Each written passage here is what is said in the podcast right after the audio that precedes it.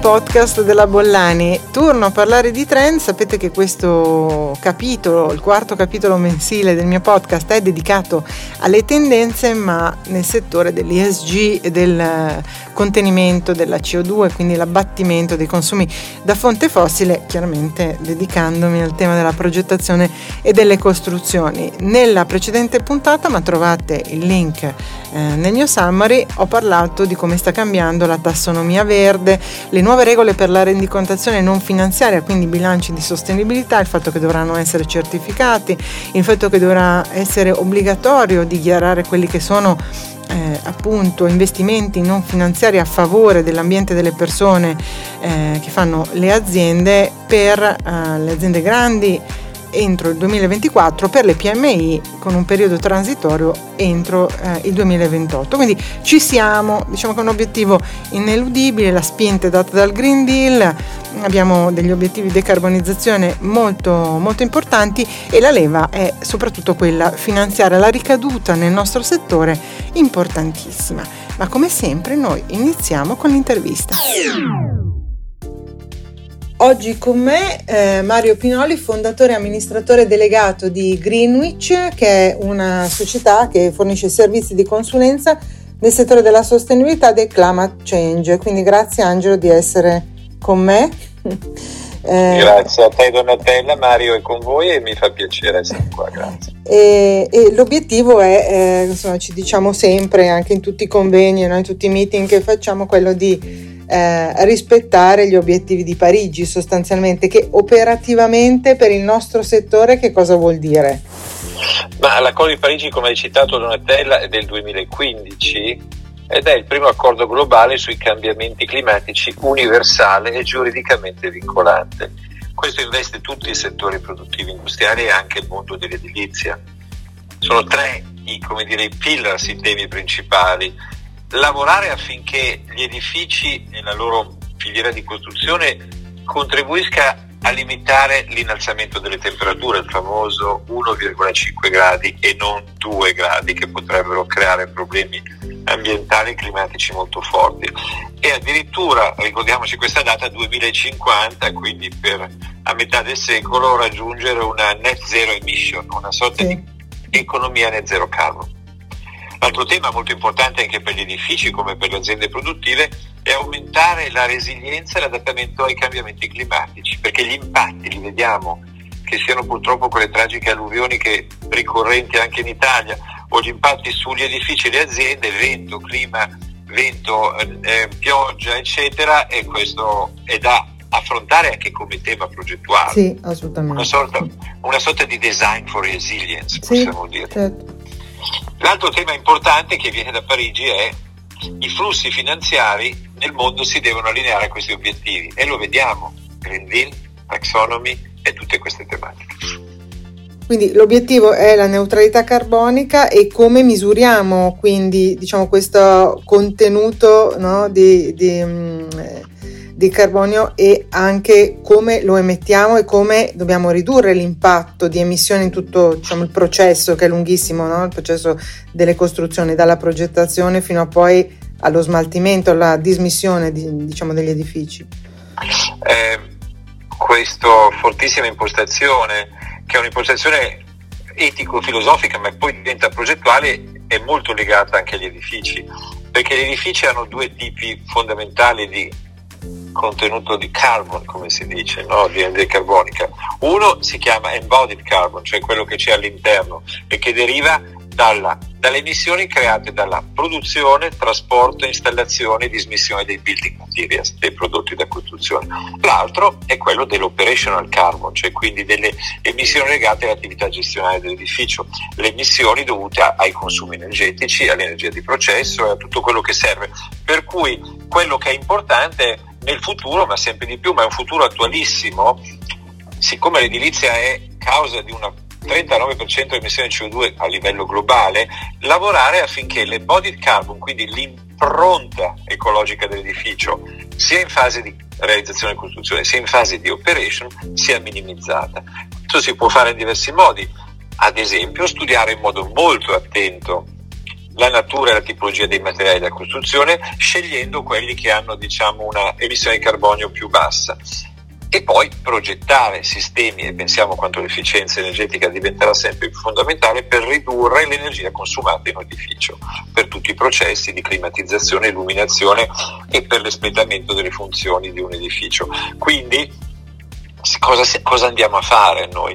Andiamo a fare un vero e proprio LCA, Life Cycle Assessment dell'edificio già in fase di design, di progetto, per cui analizziamo e studiamo col committente e i suoi progettisti tutto quello che la modalità di scelta e calcoliamo già l'impronta di carbonio prima che l'edificio venga, venga realizzato, ma quando in fase di progetto, per definire tutte quelle possibili modalità per ridurre l'impatto. Questo è molto interessante perché gli edifici che sono in questi anni giudicati per la sostenibilità misurata, ad esempio l'efficienza energetica o la qualità indoor, adesso dovranno sempre più essere giudicati attraverso quello che è la loro impronta, cioè le forme di carbonio associate agli edifici. Quindi un paradigma nuovo eh che investe sia il committente, il progettista e società come la nostra che si specializzano nel analizzare e da lì ne deriva, e parliamo poi di una tela se vuoi, la filiera ovviamente dei prodotti. No? Eh sì. Anche diciamo un po' dei sistemi costruttivi, no? nel senso che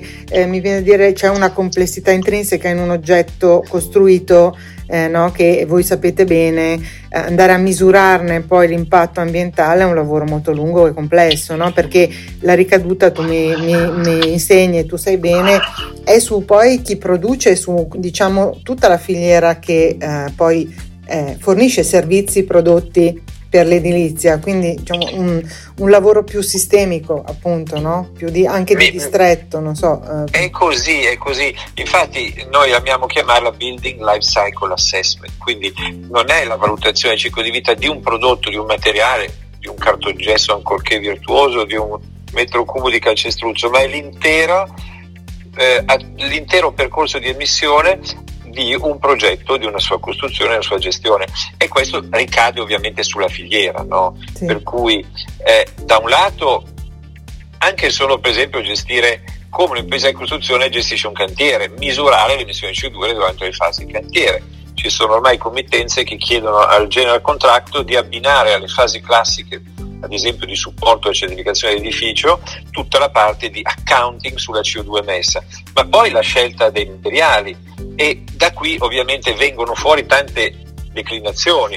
Uno dei temi principali in questo momento è scegliere materiali che abbiano la certificazione ambientale EPD, sì. Ovvero noi siamo chiamati da tante aziende produttive che vogliono calcolare l'impatto ambientale del loro prodotto per dimostrare ad architetti, designer e a committenze che il loro prodotto è più virtuoso da questo punto di vista. Quindi si va nell'intimo della costruzione dei sistemi costruttivi. Avrete visto quel progetto di cui si parla a Milano, la Torre Botanica nell'area di Portanuova, che il per quanto ho visto i primi disegni si parla di un frame, di un grattacielo fatto in legno, cioè la struttura verrà fatta in parte in legno molto interessante, il legno è un materiale rinnovabile, un materiale che ovviamente ha molta, di, molta meno emissione di CO2 rispetto alle strutture tradizionali, senza parlare di estremi, ma questo è un segno dei tempi che stanno cambiando. E come insomma, diciamo, ci stai confermando, questa è un'azione eh, diciamo pervasiva, no? quella poi di lavorare eh, no, a un ottenimento di un risultato così virtuoso che però impatta in modo trasversale su tantissimi settori, tantissime filiere, quindi diciamo questa spinta è quella che no, viene data da, eh, dall'Europa, diciamo, dalla, da tutto l'impalcato normativo no? e come dici tu anche finanziario, insomma, ci sta spingendo no? in una Ma, direzione. No, noi lo vediamo a Milano, il nuovo pro- grande progetto Westgate, per esempio, sull'area ex Expo. Tutto sì. quello che viene realizzato lì, il committente intende svilupparlo con una chiara strategia net zero emission. E penso progetto. che questo sarà, eh. insomma, diciamo, eh. poi il, l'obiettivo eh, di tutti la strada è ancora lunga, però insomma, e, tanto dobbiamo anche imparare. No? tanto sì, ma la, la, cosa interessante è che non solo gli edifici avranno come dire, un rating con la sostenibilità di LEED o BRIAM, ma avranno un rating di carbonio, no? certo. questo è interessante, per cui eh, le direttive europee e gli indirizzi sono che a un certo punto se gli edifici non soddisferanno questi requisiti perderanno valore e questo è molto importante. E qui sono i flussi finanziari, per cui gli investitori istituzionali o, governativi investiranno su situazioni dove è dimostrato che l'edificio o il quartiere o l'insieme di un compound edilizio ha una bassa carbon embodied e operational carbon. Questo è un paradigma nuovo. Grazie Mario per questa diciamo incipit al tema, poi spero di riaverti ospite per parlare magari di casi specifici no? che sono interessanti, che diventano poi eh, delle best case magari da guardare con, con interesse per, perché no, replicarli. Sicuramente potremmo parlare di market leaders in questo senso, di aziende o di idee che si sono già portate avanti sia tra i produttori che tra i progettisti che tra gli sviluppatori ovviamente. Mi fa molto piacere tornare se gradisci a raccontare questi nuovi casi. A presto, grazie infinite. A te Donatella, buona giornata a tutti, grazie. Che cos'è l'impronta carbonica? Naturalmente lo sappiamo, cioè a grandi linee lo sappiamo, è un parametro che viene utilizzato per stimare eh, le emissioni di gas serra causate da un prodotto, da un servizio, da un'organizzazione, da un evento, da un individuo. Noi stessi, noi stessi emettiamo eh, CO2 con le attività eh, che facciamo ed è espresso generalmente in tonnellate di CO2 equivalente. Eh, secondo le indicazioni del protocollo di Kyoto, i gas serra in realtà, eh, i gas serra che mh, mm, creano come dire, questo enorme problema dell'aumento delle emissioni dell'atmosfera sono più di una, non è solo la CO2 della quale parliamo spesso, ne cito altre come il metano, no? di questi giorni eh, la notizia della fuga della nube di metano eh, che si sta spostando in Europa, uscita da gas, dai gasdotti eh, danneggiati, il monossido di azoto eh, gli idrofluorocarburi, i perfluorocarburi, l'esafluoruro di zolfo, eh, che ad esempio, faccio riferimento al nostro settore, è in tutto il mondo del fotovoltaico, nell'isolamento dei vetri ed è ad esempio 24.000 volte più pericolosa dell'anidride carbonica. Questo per farvi capire che mh, mm, sono molti poi i gas serra che vanno uh, a comporre uh, no, questa, questo problema insomma, da gestire, da contenere delle emissioni dell'atmosfera e soprattutto bisogna valutarle e contenerle. Come si fa eh, a valutarle? Allora, quando si parla di prodotto, il calcolo dell'impronta comprende la quantificazione di tutte le emissioni di gas nel ciclo di vita del prodotto, quindi dall'estrazione della materia prima allo smaltimento finale. E sapete che viene definito dalla culla alla tomba, from cradle to crave, viene usato spesso questo termine, l'abbiamo sentito infinite volte. Ehm, appunto il calcolo dell'impronta carbonica di prodotto, eh, sebbene sia quello che include tutte le fo- fasi del ciclo di vita, spesso viene svolto solo per alcune fasi, no? mm, ad esempio quando le organizzazioni che concorrono, i fornitori eh, appunto concorrono alla realizzazione del prodotto, mappano, valutano qual è la loro azione eh, di pertinenza no, ove la si conosca. Quindi questo a grandi linee. Organizzazione, eh, ugualmente ci sono due macro eh, protocolli standard, li vedrete indicati nel mio, nel mio summary e appunto entrambi questi protocolli eh, prevedono l'obbligatorietà di considerare le emissioni prodotte direttamente dall'organizzazione e quelli indirettamente generati nella produzione di energia elettrica e termica no, che l'organizzazione eh, utilizza. E poi c'è quella individuale, quindi la nostra, trovate nel mio summary qualche app che ci aiuta a misurare quanto emettiamo, questo è interessante perché poi l'abbiamo capito, i nostri comportamenti eh, incidono fortemente, eh, moltiplicati poi per milioni di persone, quindi è possibile calcolare eh, la propria eh, carbon footprint, la nostra propria impronta carbonica su molti siti con qualche application, qualcuna più utile di altre, quindi ve ne inserisco qualcuna nel summary. E poi c'è eh, il tanto vituperato settore delle costruzioni che come sappiamo è all'attenzione della Commissione europea perché eh, è uno dei quattro macro settori industriali che più impattano eh, su, questo, su, questo, tema e si stima che il mattone sia responsabile del circa 40% del consumo energetico dell'Unione Europea e il 36% delle emissioni di gas serra legate all'utilizzo eh, di energia.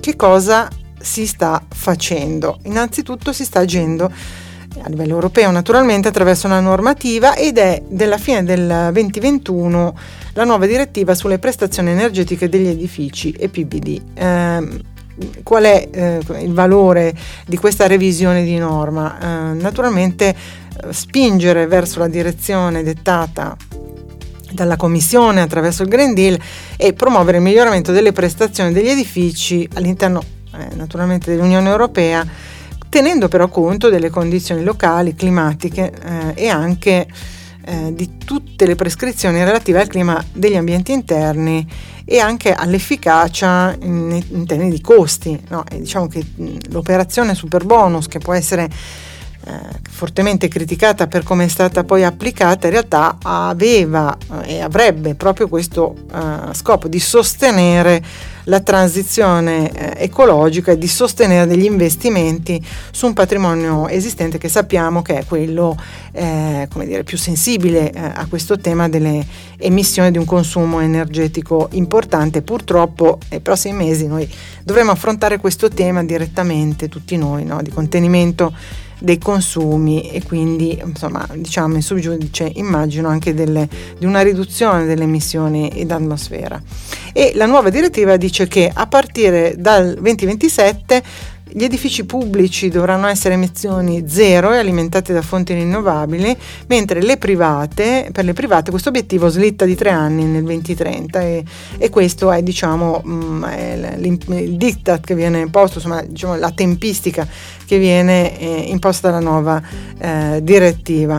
Ecco, e l'obiettivo naturalmente è quello di facilitare la ristrutturazione eh, partendo dal pubblico, scuole, ospedali, uffici eh, e altri edifici eh, contenendo anche le bollette energetiche. Naturalmente a fine 21 quando è, è stata pubblicata la revisione di norma non ci trovavamo in guerra sostanzialmente e non c'era un problema così, eh, così grande come, come, quello che stiamo affrontando no? di scarsità eh, di gas, però insomma eh, già ci, si andava in quella direzione per poi appunto spostare l'attenzione su tutto il settore eh, privato. Quindi l'obiettivo è ridurre il consumo energetico degli edifici e ehm, alimentarli principalmente con fonti rinnovabili e emettere, contenere fortemente le emissioni di CO2 da combustibili fossili. Dati.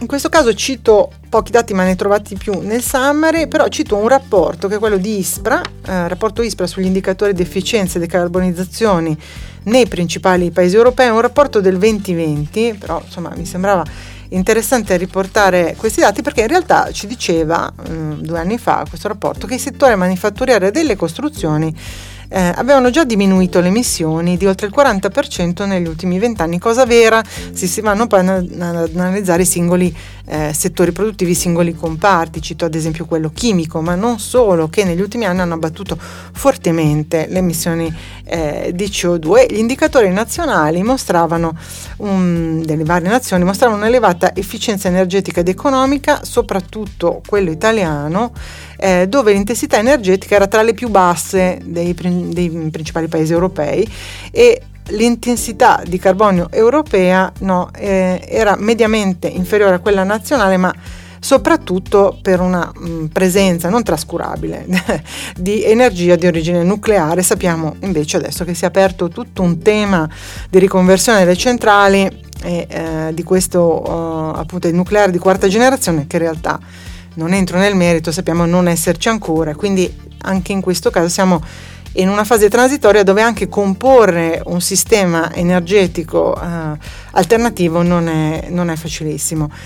Eh, tuttavia, appunto, l'intensità di carbonio del mix fossile nazionale, quindi italiano, era tra le più basse d'Europa eh, perché noi non utilizziamo carbonio, lo utilizziamo in piccola parte utilizziamo gas e questo è, un, è, diventato un problema, però insomma questo ci faceva essere virtuosi fino al 20 eh, e 22 e per aiutare tutto il settore anche dello sviluppo in, immobiliare, quindi eh, faccio riferimento a chi fa investimenti eh, in, questo, in questo mondo, ci sono anche degli strumenti, cito il CRRM, eh, che è un sistema di monitoraggio a livello europeo per accelerare appunto gli obiettivi di decarbonizzazione del settore del real estate, per aumentare la sua eh, resilienza e anche appunto per dire, ottimizzare eh, tutti questi interventi nel settore energetico anche dal punto di vista del valore commerciale. No, questo è, vi ho indicato il link e mi sembra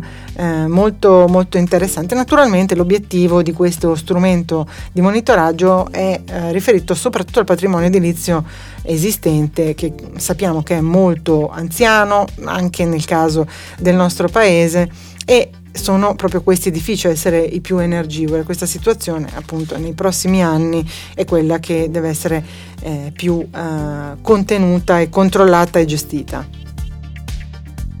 Andando incontro alle richieste della, dell'Unione Europea, eh, quindi bisogna ottenere un'efficienza energetica a basse emissioni eh, quindi contenere la quantità di energia di un edificio che un edificio ha bisogno per il riscaldamento, il condizionamento estivo, la produzione dell'acqua, eh, calda sanitaria, tutto il mondo della reazione che è diventato dopo il Covid importantissimo, l'illuminazione, l'elettricità e così via.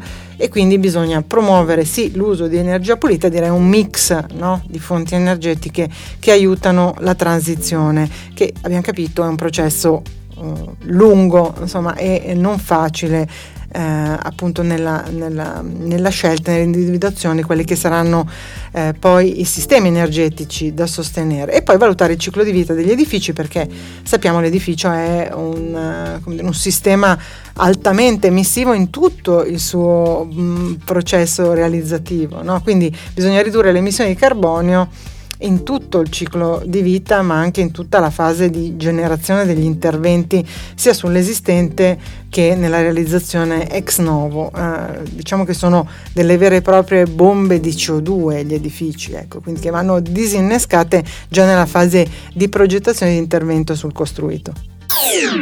Case history.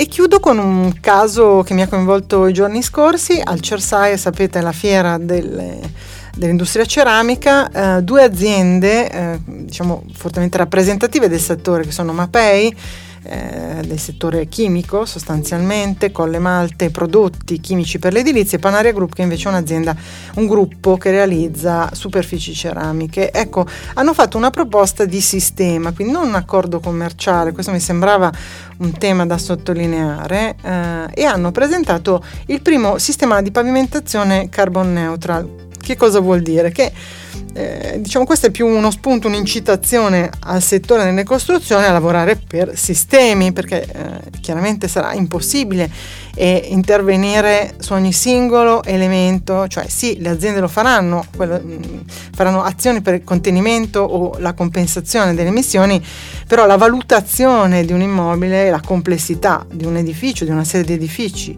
eh, è molto alta ed andare a intervenire sul singolo elemento, valutare il singolo elemento è molto complesso e quindi eh, una facilitazione potrebbe venire da dei sistemi costruttivi che sono nella loro uh, completezza no, uh, neutri dal punto di vista delle emissioni di CO2 e quindi Mapei diciamo per la sua quota parte di adesivi di fughe appunto ha usato in questo sistema eh, dei prodotti eh, neutri, eh, tra l'altro uno di questi adesivi festeggi il decimo anno all'inizio della sua compensazione nel 2012, quindi diciamo è, eh, l'azienda, il gruppo ha iniziato moltissimi anni fa a fare un ragionamento di questo tipo e anzi invito ad andare a vedere il bilancio di sostenibilità di Mapei, non solo per la vastità ma anche per la quantità di eh, di, di, temi e di settori nei quali eh, si pone un'attenzione e la mappatura che da quest'anno per Mapei europea diventerà globale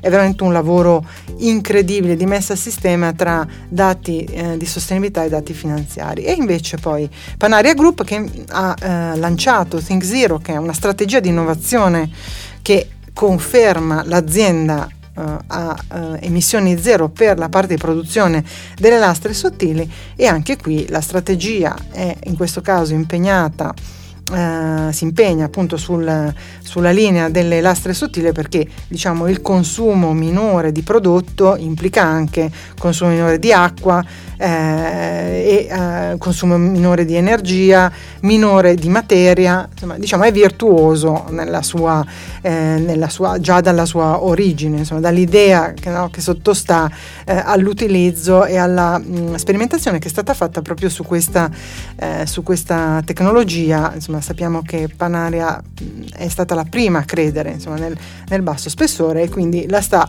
portando diciamo, nel futuro attraverso queste, attraverso queste considerazioni, queste azioni sul processo di produzione, ove non è possibile ridurre eh, le emissioni, si va a compensare con delle azioni, appunto, e qui cito l'emission trading, però insomma un discorso molto più ampio. Però trovate i riferimenti nel mio summer se volete approfondire il tema. Attraverso New New New, il mio podcast, procederò, proseguirò eh, con eh, una serie di approfondimenti sul mondo della neutralità carbonica, ma anche sull'ESG, su come stanno cambiando gli investimenti, abbiamo già iniziato a parlarne nella prima puntata di Trend e poi tutto il mondo dei protocolli di certificazione, delle competenze, insomma degli approcci alla progettazione, ma anche eh, delle tecnologie che ci aiutano, tutto il mondo del BIM ad esempio, che ci aiuta a gestire, a governare eh, questi temi già all'inizio eh, della fase progettuale, poi a proseguire nella gestione anche durante il ciclo di vita degli edifici. Continuate a seguirmi e a presto dalla Bollani.